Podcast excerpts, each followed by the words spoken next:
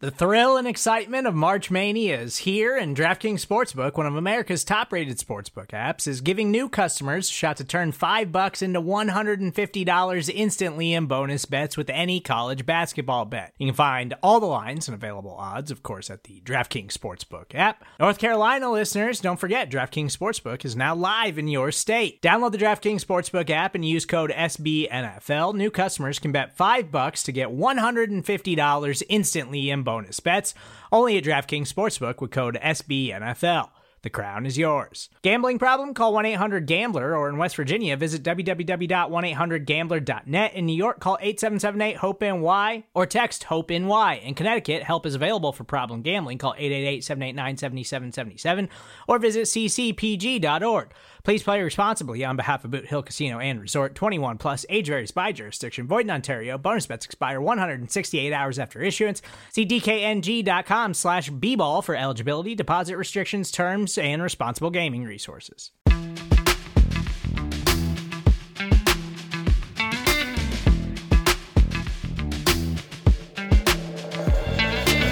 Welcome to the Hidden Yardage Podcast. I'm Mark Lane. You can find me on Twitter at the real Mark Lane. I'm joined as always by Sean Martin, and you can find him on Twitter at Sean Martin NFL, where they can join in the conversation. Isn't that right, Sean? Absolutely, and they can learn if they were just on our live Twitter space, which is something that we're doing before the show now. So we encourage fans to come on over there. They can learn that uh, I owned a couple pairs of cowboy boots. I feel like some followers probably already knew that. You know, my close friends that are also followers, but to the general public, yeah, um, you know, you might have seen a picture or two of me in a cowboy hat, but those are usually only from the chest up.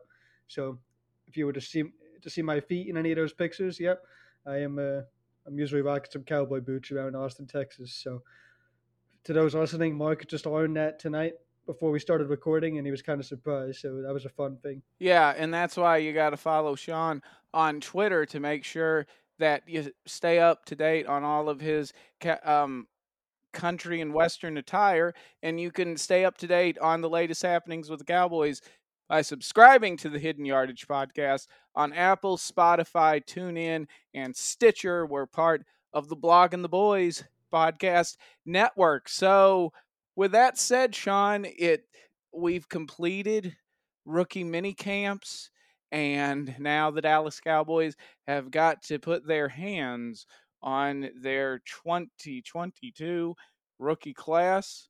Uh, what do you make of it?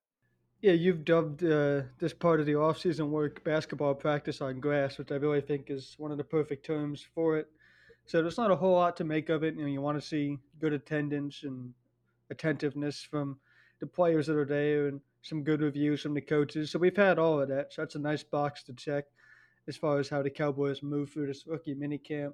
Uh, Mike McCarthy specifically called out Sam Williams for some of his rushes, which is not really something you hear too often as far as bringing up individual plays that happened in a rookie minicamp. So for Williams to be showing that juice right away, albeit uh, without the pads coming on yet, that's still a nice sign considering what they've lost at defensive end this this offseason and what they might be asking of Williams to help fill in at that position. You know, there's a clear path for Tyler Smith to get on the field. There's a clear path uh, for Jalen Tolbert as the third round guy, and then Williams, I feel like is already kind of flying under the radar. Is that second round guy who it's like, is he going to play more snaps inside where there's kind of a crowded uh, depth chart already at defensive tackle?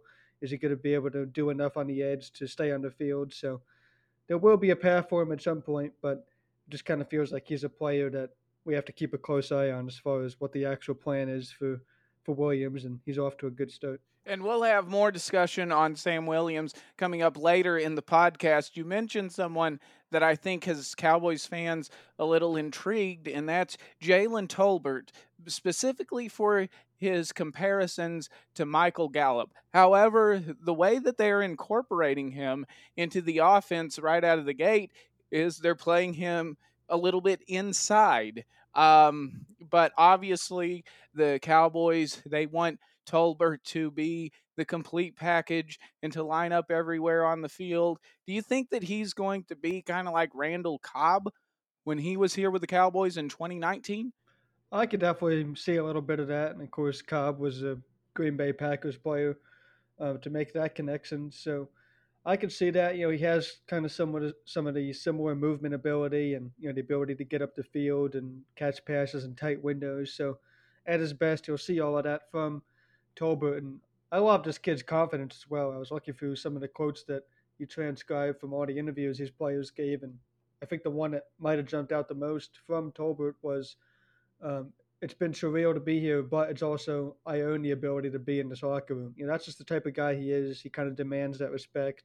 Um, you know, he certainly proved it at a small school like South Alabama. He was the guy, and defenses knew that too, of course. But yet they couldn't really stop him. The speed to take the top off of defense was what made him really dangerous in a heavy RPO type of offense where you had to commit numbers down to stop stopping the run, and then Tolbert could beat you deep. He can beat you over the middle and you know the Cowboys are certainly hoping he could do all of those things. From like you said, not only the Z position but the F, which is their inside spot.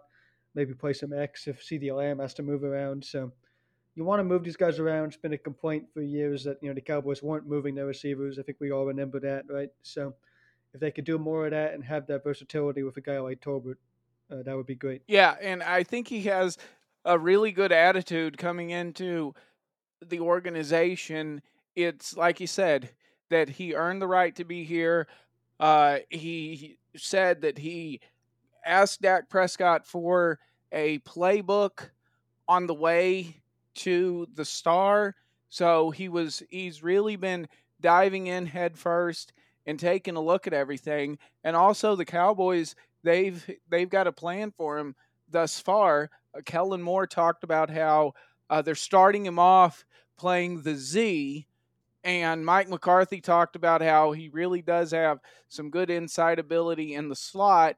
And he compared him to CeeDee Lamb and also Cedric Wilson. What's fascinating is that Tolbert likes to watch tape of CeeDee Lamb and respects his run after catch ability. He also watched film of Julio Jones and Davante Adams. Davante Adams, of course, was someone that Mike McCarthy had a little bit of his hands on near the, the end of his run with the Green Bay Packers in 2018. So it, it's it's interesting that Tolbert sees kind of his potential and he mentioned that he doesn't know how high his ceiling is which fascinated Mike McCarthy and that they're going to help him figure out what it is and that he's willing to learn he's willing to do anything and if he is able to succeed in that mission to line up anywhere for Dallas then I think that he can immediately become really kind of like a Cedric Wilson type which I think is what the receiving corps is has been missing just when you go down to the basics of the offseason program and everything, it's not really an Amari Cooper type. I really think it's the loss of Cedric Wilson and just a do it all, plug anywhere receiver like that that's been missing. And now they they may have that in Tolbert. I don't think it's going to manifest, you know, in September. But when you start to get into January, presuming that he has all of the reps, all the experience, all the playing time, playing essentially a season and a half of college football to that point, I think that he'll be ready to go. For sure, and I think all of the of all the draft picks where you want to start hearing positive reports on, and especially saying the right things to the media as well, Tolbert might be the most important because waiting until the third round, you know, to draft a receiver wasn't exactly what a lot of Cowboys fans were expecting coming out of this draft, um, especially considering you know this team's draft history, which we all know the later rounds haven't been too kind to him, and you know the third round doesn't count as a later round. You're still picking in the top 100 there, so that counts as a premium pick. Well, you better find some talent, and this year's class is no different. They didn't do a whole lot in free agency, so the pressure is there to to hit on these guys. So they waited for a receiver, and yet they still have this guy in Tolbert who fans are just raving about because of what he said off the field and what he's done on his college tape and what he's working into in Kellen Moore's offense. So, yeah, so far uh, very good for a guy like Tolbert, who, like you said, early in the season might not make that type of impact, even though that's when the opportunities get to be there. should Michael Gallup miss as much time as they're saying he could miss, one to two games, if not more. Uh, but later in the year, yeah, I think that chemistry with Prescott will pay off. You mentioned chemistry. Chemistry is one of those things that, yeah, it needs to happen between Tolbert and Prescott, but also what Tyler Smith needs to have with the rest of the offensive line. And I think even though it's basketball on grass, that's a position folks are looking at right now. Yeah, and offensive line's the hardest position to, you know, to show anything until the pads come on. But that that didn't stop most Cowboys fans from wanting offensive line to be the top pick. So you expected this, but you know more fans were ready for a guy like Kenyon Green or Zion Johnson. So that makes Smith uh, have to prove a little bit more. Yeah, and let me ask you this: with he's starting off at tackle, Tyler Smith is, but I'm sorry, starting off at guard. At what point do you think they play him at tackle? Because there was a lot of talk when in Tyler Smith's interview on May 13th, and even talking to Mike McCarthy about trying him out at tackle, and he did a little bit of that. And the Cowboys aren't really shying away from the tackle talk when it comes to Tyler Smith. When do you think they try to do that? Well, once the other veteran players are out there with these practices, you know, that might be a good opportunity for, you know, if not him to get first team tackle reps or like full team drill tackle reps to at least do the extra work if he's willing to. Um, put in that time with, you know, a guy like Tyron Smith or Terence Steele and the other tackles on the roster. That might be an opportunity aside from what the Cowboys coaches have planned for him. But, you know, I think this is a player that is going to need all the time he can get to adjust to just playing guard. And that's where the Cowboys' biggest need has been all off season. So, you know, it's great that they think they have their Tyron Smith replacement um, that's something that they haven't really addressed for years, and now they finally addressed it, and fans still aren't happy just because of you know who the player is right now. But that can change in terms of his development here, and I certainly think it will. But you know they've been trying to get some future uh, talent at tackle here, and I don't think they're going to go too quick to you know throw him out there and say, okay, now you are the future. They're they're going to be cautious with it, especially when his starting position is, like I said, that that huge need of left guard where you better have a guy that can also protect Dak Prescott there because we've all seen, you know, Connor Williams or Connor McGovern or what have you get just blown past, and now a defensive tackle is in Prescott's face, and it just ruined far too many plays. So if Smith can be the guy to prevent that, you're going to need that, you know, for 16, 17 games this year and beyond, possibly. So if that means he doesn't get a lot of work at tackle, so be it. So Tyron Smith has played 11 he played 11 games last year which represents the second fewest games that he's played in a season of his career when it's almost unfair to say the inevitable happens and Tyron Smith misses time at tackle I mean, do you think the Cowboys are going to be ambitious enough to just slide him on over in the regular season or do you think that they're going to have uh, someone else uh, play tackle. I mean, do you think they're going to disrupt the continuity of the O line just to put Tyler Smith out at left tackle? I mean, they certainly could, just because they'll have the better view than you know any of us have on what he's willing to do or what he's capable of doing at tackle. But right now, you know, all people like us have to go by is just college tape at tackle, and it is just it's very rough. I mean, I, you know, it's hard to sugarcoat some of the deficiencies in his game at tackle just based on what you're able to go see at Tulsa when you turn on the tape and trying to say this is an NFL tackle um, is certainly a stretch. But like I said, the team will know what he's capable of doing out there and when he's ready to go play it. Um, but they, what they won't know is when, of course, they'll need someone other than Tyron Smith to play. So yeah, you have to have that plan ready.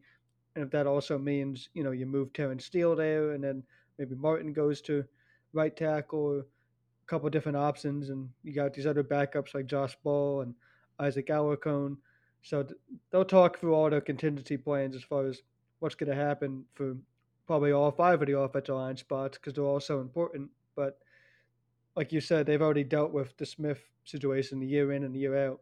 They've had to have they've had to have some type of plan, and now Smith is uh, you know going to be part of that plan at some point. And it's probably going to be a little bit disappointing if he's not you know immediately that answer out there just because he is your first round pick, but I do think that's not fair to him. And we got to have more patience with a player like Smith who is going to be making the transition to guard, going from tackle to guard. It's a lot harder than people give credit for. Um, but if he's able to pull it off, then you know the Cowboys will have themselves a really solid interior of their offensive line again. So I think that's more important than saying you found your backup tackle right now. And I think that let's just go back to pre-draft and all the mock drafts had Kenyon Green or Zion Johnson going to Dallas. So left guard was going to be taken care of regardless. See what I did there? But the thing is that it you still were, would have to solve the issue of left of swing tackle for the reasons I uh, referenced. That Tyron Smith has not played a complete season since 2015. He's missed time. It's just the way it is at this point. So, what's your swing tackle situation? And that's why I think it's incumbent upon Josh Ball to take care of that. I think it's really optimistic and pie in the sky to think a pie in the sky as big as the skies in North Dakota to think that Matt Waletzko is going to be your swing tackle.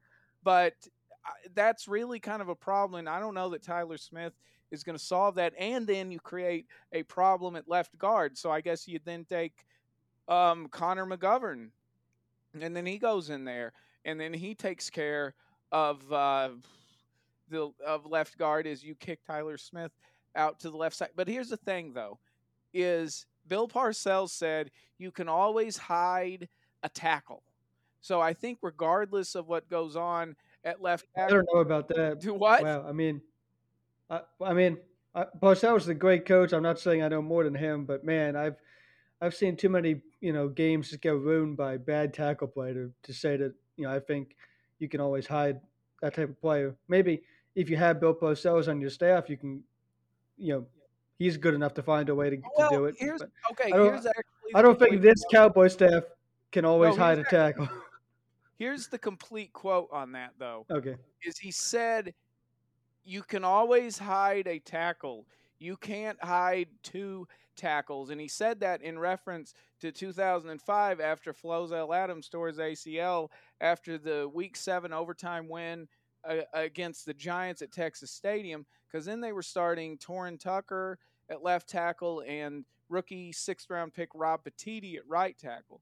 So that's what led him to say that. So, you know, theoretically, I mean, you can at least hide one tackle. And that's what I'm saying is Dallas, they could get through a, two, three games hiding a left tackle, maybe, and but without risking the continuity of the offensive line simply by moving left guard Tyler Smith out to left tackle. Yeah, this whole situation kind of reminds me of when the Giants drafted Daniel Jones because you know the Giants were under a completely different uh, you know organizational structure then, different GM and coach, and you know the, the topic up there for years was like, oh, when are you gonna get the next guy for after Eli in here, and so they finally did because they felt so good about Jones that they wanted him and they drafted him pretty high and you know they they locked in uh, they locked in on him as early as the Senior Bowl was the report. So they finally took him, and Giants fans were still up in arms because they didn't really see the type of player that that the Giants did. Much like a lot of Cowboys fans don't really see potentially what they're seeing in Tyler Smith. And the Giants, know, defended the pick with like, well, what do you want us to do? You've been begging for this for years, and we finally did it, and now you're still complaining. And that's kind of the exact thing with the Cowboys. It's like when we thought the roster was good enough, and you know, haha, jokes on us. It hasn't been good enough to get anywhere in the playoffs in forever. But these years where we went to the draft thinking, you know what, this thing is pretty solid. I think this might be the year where you spend a first round pick on, you know, a potential backup type of player with Tyler uh, with Tyron Smith's uh, potential replacement. And they didn't do it. They didn't do it. They didn't do it. And now this year they they think they did it at least, but they also got their starter left guard, so there should be good value there and it's still been one of the most heavily criticized picks. Right, and that's what happens whenever you kind of get pigeonholed. And I mean, maybe they should have taken BPA at some point in the previous drafts, and then they wouldn't have been in this situation. they could have just graduated whoever right into the starting left guard spot but you kind of see the same thing I think going on at linebacker because uh, Clarence Hill from the Fort Worth Star Telegram tweeted on Sunday that the Cowboys uh, are interested in Anthony Barr. It, you know, if the price is right or something like that. So I don't know, either Bob Barker or Drew Carey, I guess, has to get involved because the price is has to be right. You know, but uh, I don't. Do you think they're going to spin the big wheel on uh, uh, prices right, or are they going to do showcase showdown for Anthony Barr? That remains to be seen. But let me ask you this: so if they're if they're talking about Anthony Barr, all right, what does that signal to you, Sean? Yeah, Barr's kind of had an interesting career. He was a highly touted college prospect, and I don't know if he's lived up to the full extent of kind of what his hype was where draft analysts had him at least, just because, you know, to use the cliche that we talked about, he checks all the boxes, and he so he did in such a big way though. You know, it was like every box you want to see from a linebacker. Can he cover big time plus for him? Can he come down and tackle big time plus? So he really did everything. Um, not to overhype him, but you know that's what he was coming out of college, and he went to a scheme there in Minnesota where you know they play a lot of deep zone coverage, and those linebackers are asked to cover a lot of ground, and he's been able to do that. So you know that's the type of player the Cowboys are talking about bringing in here. Um, you look at the safety position; they don't have a long term future there at all. I mean, Kearse, um, and Hooker are the only players with deals that go beyond this year. And we know Dan Quinn likes to use his safeties kind of down in the box when he can as those matchup cover type of players. So I'm not saying Anthony Barr could play safety for you. I'm saying he can also be that in the box uh, kind of kind of like Keanu Neal. So that's what you see is kind of, he's replacing the Keanu Neal role. In a way, yeah. I don't know if he quite runs and kind of evades blocks the way Neal was able to. Um, you know, Neal's problem was the finishing ability, and once he got around blocks and you know being able to fill holes the right way, uh, playing a position that he was a little bit out of place in. But you know, Barr can come downhill. Certainly, he can allow you to use Parsons as more of a pass rusher. So, yeah, they want to they want to have versatility throughout their front seven. They have a good group of defensive tackles going into the season, and we haven't said that about the Cowboys DTs and forever. So they have a nice interior group, defensive end. They're working through some things, and Parsons is part of the plan there.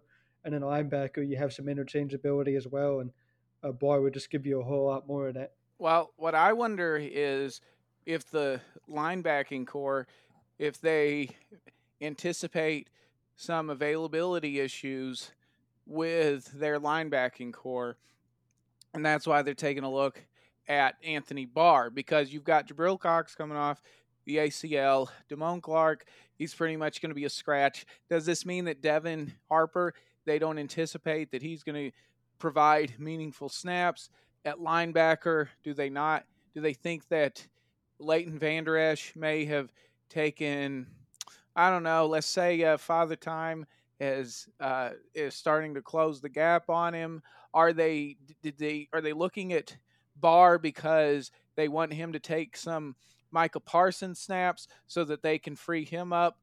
I I don't know that you t- take a look at Anthony Barr if you're confident that your linebacking corps is going has it locked down. I think that this is a that they're taking a look kind of like a you know, insurance just to make sure that their linebacking corps is going to step up to the occasion, but they won't know until they get through off-season workouts when they have the rookies melding with the vets and then they just start to get an idea of what your team looks like even though it is basketball on grass. That's what i take from this anthony barr um, you know kicking the tires yeah, and it feels like a little bit of a red flag that you know no other team has signed him at this point. You know why big name type players still available in free agency? There's always got to be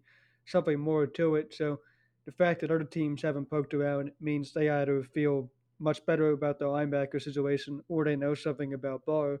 You know the Cowboys will know the same thing when they do their research, of course, but the reason they're even doing that and poking around is because, like you said, the only reason you entertain it and other teams haven't is because of how you feel about your your situation at linebacker. And it's uh, yeah, it's certainly not the best for Dallas right now. There's a, a lot of names, but not a lot of answers for how to get a lineup and be able to have uh, you know somebody other than Parsons and Cox take some meaningful snaps at linebacker. Another day is here, and you're ready for it. What to wear? Check. Breakfast, lunch, and dinner? Check. Planning for what's next and how to save for it? That's where Bank of America can help. For your financial to-dos, Bank of America has experts ready to help get you closer to your goals. Get started at one of our local financial centers or 24-7 in our mobile banking app. Find a location near you at bankofamerica.com slash talk to us. What would you like the power to do? Mobile banking requires downloading the app and is only available for select devices. Message and data rates may apply. Bank of America and a member FDIC. That's something that is going to take, like I said, the off-season workouts to really solve. And then you may see right when they're about to go to training camp that they bring in Anthony Barr or, you know, as they get closer to preseason, or heck, they may sign him week two so they don't have to guarantee his contract or something. But I, I think that they're really, that's why they're taking a look at Barr is because uh, of just the situation at linebacker. But, you know, one of the positions that for fans has a lot of ambiguity and in some cases uh, the weeping and gnashing of teeth is edge rusher because Randy Gregory gets away. He goes to Denver and they bring in Dante Fowler. They re-sign Dorance Armstrong and then act like he can replace Randy Gregory. He can have the same production. That's what Steven said on the fan. Like I said, there's just some regret when it uh, for Cowboys fans when it comes to edge rusher. But I think that Sam Williams, I think this guy is really going to blossom for the Cowboys. Maybe not this year, but I think he has the makings to become a leader in that defensive line room someday. Yeah, he has all the potential to be out there. You know, I think what you like the most as far as his ability to get those snaps so he can develop, like you said, to really make an impact beyond year one. You could have to find some snaps for him in year one. So I think what you like about him the most is kind of the he's he's never really washed out of a play. You know, he can boast off the ball and give you a pass rush, but he also has no problem just kind of working into the chest of a tackle and you know playing the run and disengaging late and kind of flowing up and down the line uh, to do those things for you. So you don't get that same ability in Armstrong. You're going to need his pass rush ability, though. That's why, of course, you know he's still here, and he has a big role with Gregory now in Denver. But yeah, Williams is that guy you can trust to kind of be your down in, down out type of player, and if it gives you a spark in pass rush, um, you know, the more the better uh, that Dan Quinn can have as far as pressure players there. So he definitely has a chance to um, to really see some snaps he's going to need to develop. And yeah, by year two or three, um, you know, they're hoping beyond any doubt that he could be a fixer of this defensive line. Right, and when you when you hear him talk, he talks about how he wants to. He doesn't really know what his role is. He has to learn the playbook and everything in order for him to know his role. Um, and he talks about how it's kind of like he's been here before, just the familiarity with defensive line coach Aden Durde and obviously defensive coordinator Dan Quinn. So there's that. I don't know if you ever saw Patton, uh, the movie starring George C. Scott, and I think the screenplay was written by Francis Ford Coppola about General Patton from World War II. But he goes and he visits right before some battle. Um, he goes and visits uh, the ruins of an ancient battle involving the Romans. I think it might have been the Second Punic War, and he he goes to the battle site and he's like, I- have been here before. I remember this. I was over there. It was like a reincarnation type experience. But it for Williams, he has that same sort of familiarity when he talks about being in the star, when he talks about working with Durde, and with Quinn is that same sort of familiarity, a sense of belonging. And I think that's what's most encouraging from what I've heard of Williams' time in the star thus far is just how at home he feels. And if he can grow in that system, if he can not have any availability issues and he can can take all the reps and he can spend time in the classroom and he can have those one-on-ones with Dan Quinn kind of like how Micah Parsons had last year. I think that he'll develop not as quickly as Parsons, but over the course of his rookie contract, I think he will be an impactful cornerstone of this defense. Yeah, Tyler Smith, Sam Williams, and Jalen Tolbert will be the three players that you know are all tied together from this draft class because those were your top 100 picks. So, you know, I know the talk of all offseason leading up to the draft was, man, if this team's going to be so quiet in free agency, they better hit on more than just their first three picks. Like they need to hit the home run of all home runs in this year's cycle. It seems to be a grand slam, you know, through the fifth and sixth rounds. But you know, realistically, those things don't just happen. You can't count on those late round picks, and we're going to see what they have. But really, I think the depth of this roster is already here from last year's class, or you know, veterans that are already around, and that's going to be a future going forward. Whether it's already here or they have to continue to draft to replace those guys. So Smith, Williams, and Tolbert are the ones that have the expectations put on them, and you know it's always good to find out early how a player deals with having expectations and possibly having some pressure. And Smith has said the right things. Tolbert has, you know, absolutely said the right things. We started the show with that, and Williams, uh, by having that pass connection to Quinn and by already getting a leg up on what he's going to be asked to do here, uh, is well on his way. And what's fascinating is you know, Williams was a former basketball player, and he said that if he had to stop Luka Doncic, he just might put his hand in his face and hope he misses. And uh, by the way, uh, congratulations to the Dallas Mavericks for representing the state of Texas admirably in the NBA by convincingly defeating the Phoenix Suns in game 7 of the in of the Western Conference semis. See, that's how a team that has I-35 running through it takes care of business in the playoffs. J- just so you know. Anyway, uh it doesn't distract from the fact that 35 is one of the, the worst roads to drive on anyway. but Right? Yeah.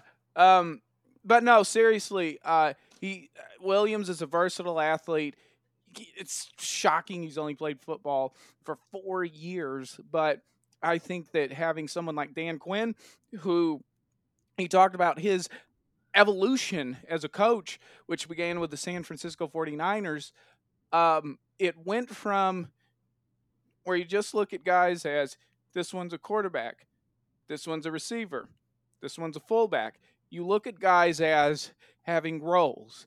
This is a short yardage fullback. This is a third down uh, receiver. Um, you know, this is a third, you know, a passing down edge rusher. You know what I mean? Uh, so for Quinn to see the roles in guys like that, that's what you see with Williams is he's going to find him a role, and then if Williams blossoms in it, then I think that that's going to be. Eh, but that goes into the overall philosophy of the Cowboys draft is they they're not real they didn't really solve issues for now. I think their draft class represents solving issues for the future. And I do. I think Sam Williams develops into that dog that you used to have with Randy Gregory. Yeah, I could certainly see that, and I do think you know a lot of Cowboys fans will be skeptical of you know us trying to talk talk up too much any of these draft picks. Like, oh, you did nothing all off season, and now I'm supposed to believe this rookie is is now Randy Gregory, and Williams is, uh, and Tyler Smith is now, you know, Larry Allen or whatever, what have you. But, um, you know, we talk about the traits though, and you really, you know, we, we want to go beyond just, you know, kind of the tier one of what we know about these players and you know the traits in the film with Williams. Yeah, there is so much for Quinn to work with there, and he's already gotten that big head start, which is awesome. And his ability to come off the ball, play inside a little bit, pair rush moves together is pretty advanced for him, considering, like you said, it's amazing that he's only played so few years of football. So, yeah, there was so much to like in his game. And, you know, the Cowboys kind of started off this draft by going around early on some players that they really wanted, which is a theme that they've done for a couple years now. And it, it has mostly worked out. So, you know, some teams thought that Tyler Smith would be available in the second round. They went and pulled the trigger in the first. But at the end of the first, we were already drafting your second round grades. Williams was probably more of a day three uh, or third round grade for some people, but they went ahead and pulled the trigger on day two, and then Tolbert was probably drafted right in the right spot there. So, yeah, the Cowboys they locked in on their guys, and you know, you should trust the scouting staff, especially Dan Quinn's side of things, considering to say that he's already had in two quick years here to turn this defense around, uh, to find themselves a player. Edge rusher is such a hard position to find immediate impact players, though. So it's going to take a little while with Williams, but he has potential on day one, like I said, of the run defense and his ability to not, you know, end up on the ground and get washed out of a play uh, to really go see the field. by the way, you mentioned Tyler Smith and wearing Larry Allen's number 73. Tyler Smith says he has not talked with Larry Allen yet, but he has talked with Michael Irvin on his podcast and that episode I guess will be coming out soon. I don't know much about Michael Irvin's podcast. I only know about our podcast at Blogging the Boys. And if you want to hear, we got our own Super Bowl champions. And if you want to hear Tony Casillas and RJ Ochoa chop it up, then listen to the 750, which debuts on Tuesdays. You can find it on Apple, Spotify, TuneIn, and Stitcher. And by the way, uh, Sean, we do have some Cowboys birthdays this week. None of them are Super Bowl champion Cowboys, but they're nevertheless interesting. So let's go ahead and get started off with Tuesday. Matt Cassel turns 40 years old. He's a grown man, he's 40, and that's on May 17th. Matt Cassel, quarterback in 2015 during the uh, Romo collarbone games. That was my first season really covering the Cowboys, so I'll, I'll always remember that you know, trying to get off the heels of 2014, which was such a great season, but ended in such a horrible way, of course. Trying to take that momentum, and I'm like, man, this could be a great year to cover the Cowboys. I don't, I don't even know what I'm getting myself into because I haven't done anything like this before, but I'm going to jump right into covering, you know, one of the best teams in the league, and and then I was covering Matt Cassel. Oh yeah, I got locker room access that year. That was my first year with locker room access, and then, like I said, it was Romo and leading up to the Giants, and they win, and then Dez's foot's broken leading up to the Eagles, and then Romo's collarbone's broken, and then Brandon Weeden, and then trade for Matt Cassel, and Matt Cassel's starter, and yeah, it was uh, I, it, it was it was just like you, Sean. Exactly. Th- those are my same feelings. I'll have to find like I, I think that was the year I put together like I forget who I parodied, but like some team put out like a short like thank you video message to like a quarterback that only played like one snap for him or something. And I did the same thing for Brandon Weeden. Um, I'll have to go find, track that down and send it to you. Yeah, we'll, we'll definitely need to see that. Also on Tuesday, another 2015 Cowboy, Terrance Mitchell, played cornerback. He turns 30 years old. He has to wait 10 more years to turn into a, a grown man. But Terrance Mitchell Yeah, he was drafted in 2014 by Dallas in the seventh round. He was cut right at the end of preseason, and it, he bounced around so much throughout the NFL. Yeah, he's made some grown man plays though throughout his career, you know, and here with the Cowboys, yeah, he was a guy you could stick out there and you know really show some toughness out there as a boundary corner and turn himself into a pretty nice player. Yeah, I agree. Get out of here. Uh, then on Wednesday, Flozell Adams turns 47 years old.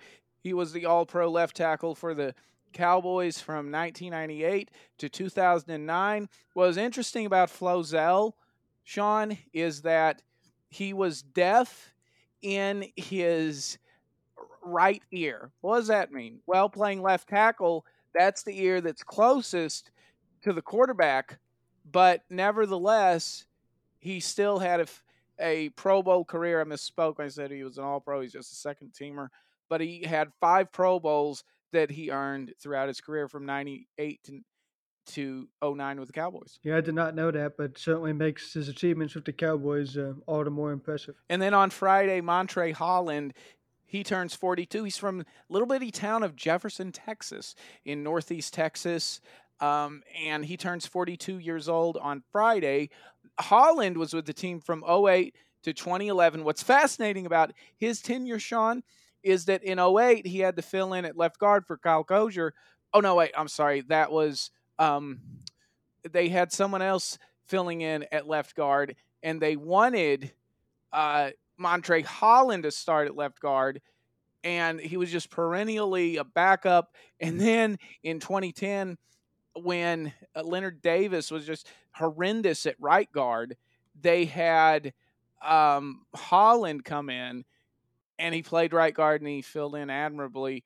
And uh, that's just so. What's funny is you've heard of the most popular quarterback in town is the backup quarterback.